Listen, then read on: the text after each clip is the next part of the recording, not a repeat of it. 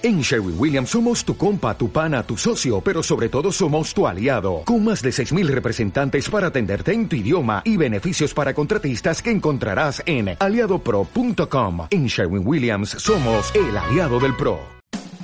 Radio Claret América presenta Hablando del Alma y sus tropiezos con la doctora Blanca Almeida. Una manera diferente de aprender del comportamiento y del quehacer humano. Con ustedes, la doctora Blanca Almeida. Bienvenidos sean todos ustedes al programa Hablando del Alma y sus tropiezos. Yo soy Blanca Almeida.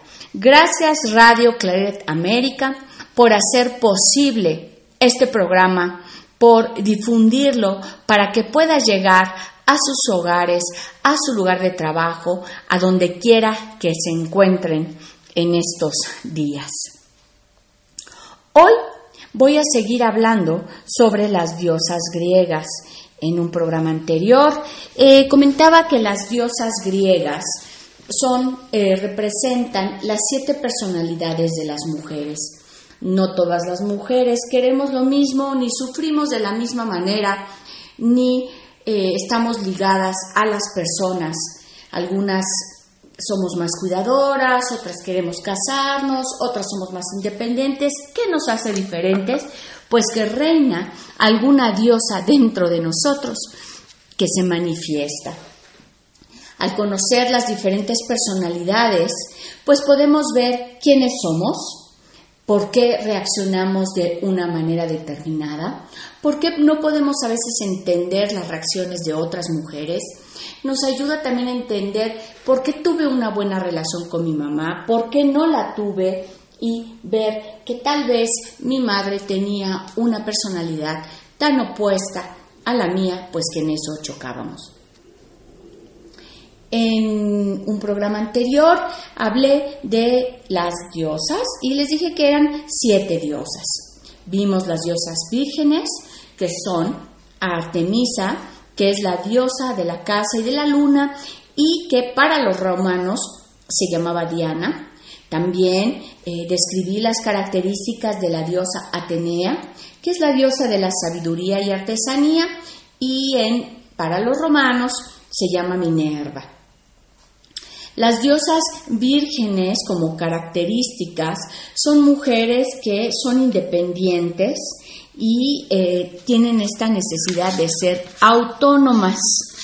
Tienen, eh, no tienen la necesidad o para estar con un hombre, para ser validadas por él. O sea, existen completamente separadas por del hombre, existen mujeres que se complementan con los hombres, existen mujeres que necesitan estar con el hombre para sentirse completas y en el caso de las diosas vírgenes, ellas son independientes y autosuficientes y se completan en sí mismas. Al ser completa en sí misma, hace lo que hace no por algún deseo de agradar, no para gustar o ser aprobada, ni siquiera por sí misma, no para algún deseo de obtener poder sobre otra persona o para captar su interés o su amor, sino porque lo que hace es verdad.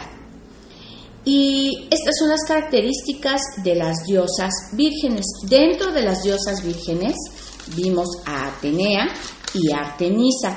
Si ustedes quieren saber de ellas, pues pueden buscar el programa dentro de eh, Spotify, creo, o dentro de Evox, ahí quedan todos los programas grabados, o mándenme un WhatsApp al 52 1 55 36 77 68 38 y yo les puedo mandar la liga de ese programa para que vayan teniendo así la secuencia.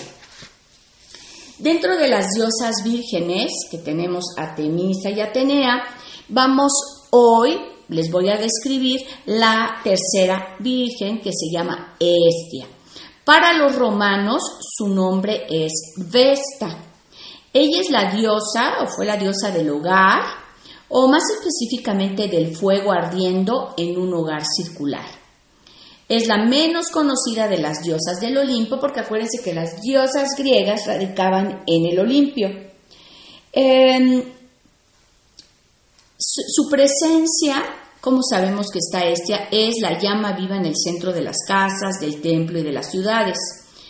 Su símbolo es el círculo, porque hay que saber que los primeros hogares fueron redondos, así como sus templos, y ninguna casa quedaba consagrada ni templo hasta que entrara Estia, que traía, estaba presente cuando transformaba los lugares en espacios sagrados a través del fuego, del fuego digamos que calienta esa casa, que ilumina, da calor y, tiene la lumbre para cocinar. La diosa virgen es la mayor de las tres diosas vírgenes, mayor que Atenea y Artemisa, y al contrario de ellas no se aventura en el mundo para explorar la naturaleza salvaje o establecerse en una ciudad. Artemisa le gusta mucho la naturaleza y Atenea siempre la vamos a ver dentro de la ciudad. Ella no es de aventura fuera de la ciudad y Atenea está ligada al nombre de Atenas, que fue una ciudad.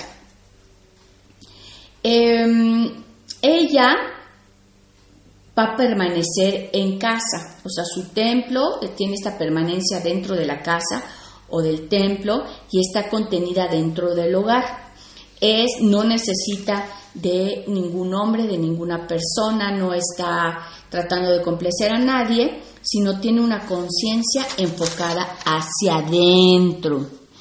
Eh, Artemisa y Atenea están orientadas hacia el exterior, lo que van a hacer hacia afuera, se focalizan en conseguir objetivos o llevar a cabo planes y Estia se concentra en su experiencia subjetiva interno, interna, por ejemplo, cuando medita está completamente absorta. Es cuando, ¿cómo puedo percibir a Estia? ¿Cómo les explicaré? La manera de percibir a Estia se produce mirando hacia adentro y sintiendo de manera intuitiva qué es lo que pasa. Ella nos permite entrar en contacto con nuestros valores poniendo bajo el foco lo que tiene significado desde el punto de vista personal y mediante este foco interno vamos a poder percibir la esencia de la situación. Les ha pasado que estamos dentro de una situación y si nos paramos un momento y tratamos de percibir nuestro interior, la intuición nos va a decir qué hacer. No, no vayas, o si se aceptes, eh, aquí hay algo que no me está gustando, mejor retírate. Y es esa intuición que se da cuando tenemos momentos de silencio donde se encuentra estia. Y esta estia interna puede también despegarse emocionalmente y no va a prestar atención a las personas que la rodean mientras atiende sus propias preocupaciones. Em, ella, pues si está completa en sí misma, busca la tranquilidad serena que se encuentra más fácilmente en soledad una mujer estia, le gusta estar en soledad, le gusta estar en reflexión, le gusta estar en silencio y ella es la que mantiene el fuego del hogar. Entonces, Estia, como diosa del hogar, está activa en las mujeres que consideran que llevar la casa es una actividad llena de sentido y no tanto una penosa obligación. Entonces, mantener el hogar es un medio a través del cual una mujer pone la casa, ese hogar, ese calor y pone y se pone a sí misma en orden. Entonces, ¿qué hace Estia? Pues atiende los detalles del hogar eh, en una actividad que centra, equivalente a una meditación. O sea, si ella va a cocinar, está absorta en cocinar, en poner los ingredientes, en darle vuelta, ¿no? Revolver la sopa, en integrarlos, en darse el tiempo para, para poner las cosas en el horno. Y le gusta hacer las tareas del hogar, para ella son importantes. Si ella va a doblar la ropa, no está haciendo otras actividades, se sienta, dobla la ropa con calma. Porque Estia, si tú tienes una personalidad Estia, tienes una paz interior cuando de lo que haces. Eh, no tiene prisa, una persona estia no tiene prisa y hace las cosas conscientemente y a su paso. Conscientemente, como decía, es que estoy aquí centrada en lo que hago y no estoy teniendo mil otras actividades. Entonces, si una estia lava o, dobla la ropa, lava los platos, está poniendo en orden la casa, lo hace sin prisas y estas tareas, al poner orden, hacerlas el paz, brinda el calor de hogar. ¿Cómo ven Estia? Si ustedes conocen a alguien Estia con esta personalidad, ahorita seguimos describiéndola, vamos a una pausa, estás aquí en Hablando del alma y sus tropiezos. Volvemos. Hablando del alma y sus tropiezos, una manera diferente de aprender del comportamiento y del quehacer humano en Radio Clareda América.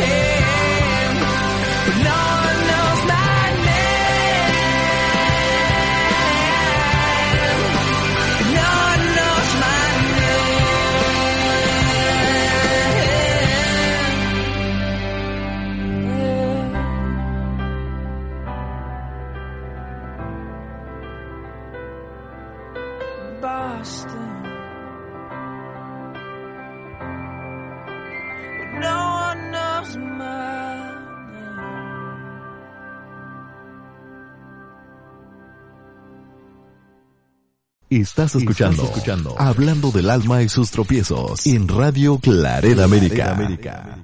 Y estamos aquí de regreso en Hablando del alma y sus tropiezos. Yo soy Blanca Almeida con las personalidades de las mujeres.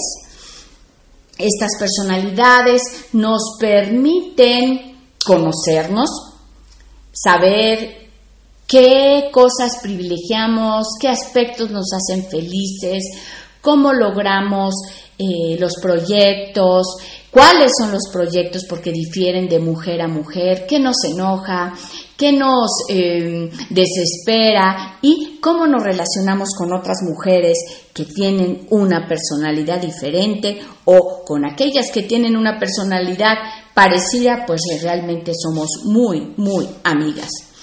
En la primera parte estaba hablando de Estia, parte de las diosas vírgenes, que son completas por sí mismas, hacen las cosas no para agradar a otros, no por complacer, sino por una convicción propia.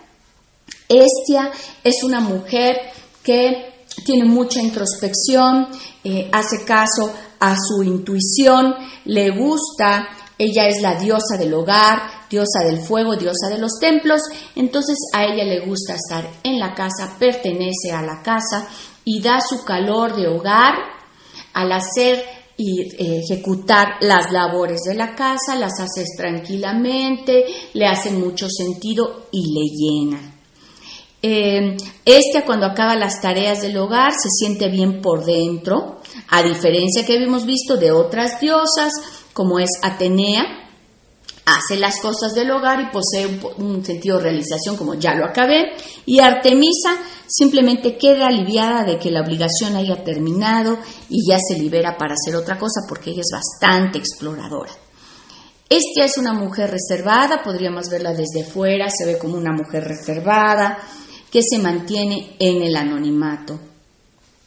Las mujeres que alimentan el fuego del hogar se mantienen en la retaguardia, o sea, atrás, conservando este anonimato. Suelen ser como algo, alguien que se da por sentado y no vamos a ver que sean personalidades famosas ni ocupen espacio en las noticias, en la televisión o ahora en el Internet. Estia, esta diosa del templo, ella va a florecer donde es más feliz en las comunidades religiosas, especialmente en aquellas comunidades que cultivan el silencio. Las órdenes contemplativas, por ejemplo, católicas y las religiones occidentales, cuya práctica se basa en la meditación, proporcionan para ella un buen soporte, le da mucho sentido estar en estas comunidades. Entonces, las monjas comparten el patrón arquetípico, quiere decir la personalidad de Estia. Las jóvenes que entran en convento, digamos, abandonan sus identidades previas, muchas veces se les cambia el nombre y ya no utilizan sus apellidos. Todas se visten de la misma forma, se esfuerzan por ser desinteresadas, viven una vida de celibato y dedican su vida al servicio religioso la personalidad es de Estia, donde servir, donde estar en el anonimato, donde no quieren brillar, no quieren poder, quieren estar tranquilas y en paz, es Estia. Para Estia los acontecimientos no tienen un impacto. O sea, ella, otras cosas que pueden impactarnos afuera, ¿no? que nos pueden sobresaltar, preocupar, ella no. Ella no está apegada a la gente, no está pegada a los resultados o las posesiones, el prestigio o el poder y se siente completa tal y como es. Como ven, alguien que se siente completa no le impacta estar ni agradando ni complaciendo al otro. Por eso estas diosas vírgenes eh, pueden lograr esta felicidad, porque si yo no dependo de que alguien me apruebe, no estoy tratando de complacer a nadie, no me ligo a a nadie en el sentido como un esposo, unos hijos que me, que me completen o que me hagan feliz, pues ya estoy completa en mí mismo. O sea, la vida que me dan, esa es la vida que tomo. Por supuesto, su ego no está en juego porque nunca se van a querer vengar, no se van a sentir menos, no se van a enojar, porque lo de afuera no les afecta. Entonces, como, como su identidad no es importante, no está atada a lo que pase atrás, afuera. Y pues ni se regocija, ni se abruma, ni se preocupa por nada que pueda ocurrir. Si nosotros la vemos desde fuera, podríamos ver a Estia como una persona que nada la inmuta, como muy silenciosa, eh, no va a estar interesada en las cosas sociales, la podríamos ver como retraída, pero ella es feliz y porque ella posee lo que es la libertad interna, la, liberación de la acción y del sufrimiento, y está rodeada de una gracia de buen juicio, digamos una blanca luz tranquila y en movimiento. Podríamos ver a Estia, la podemos imaginar como una sabia anciana. Haz cuenta que es como un familiar mayor que lo ha visto todo y lo ha atravesado sin que disminuya su ánimo y tiene ese temple, ese carácter templado para la experiencia, saber reaccionar ante las cosas, no le impactan, es muy sabia y ella, una mujer este así nos podría dar un muy buen consejo.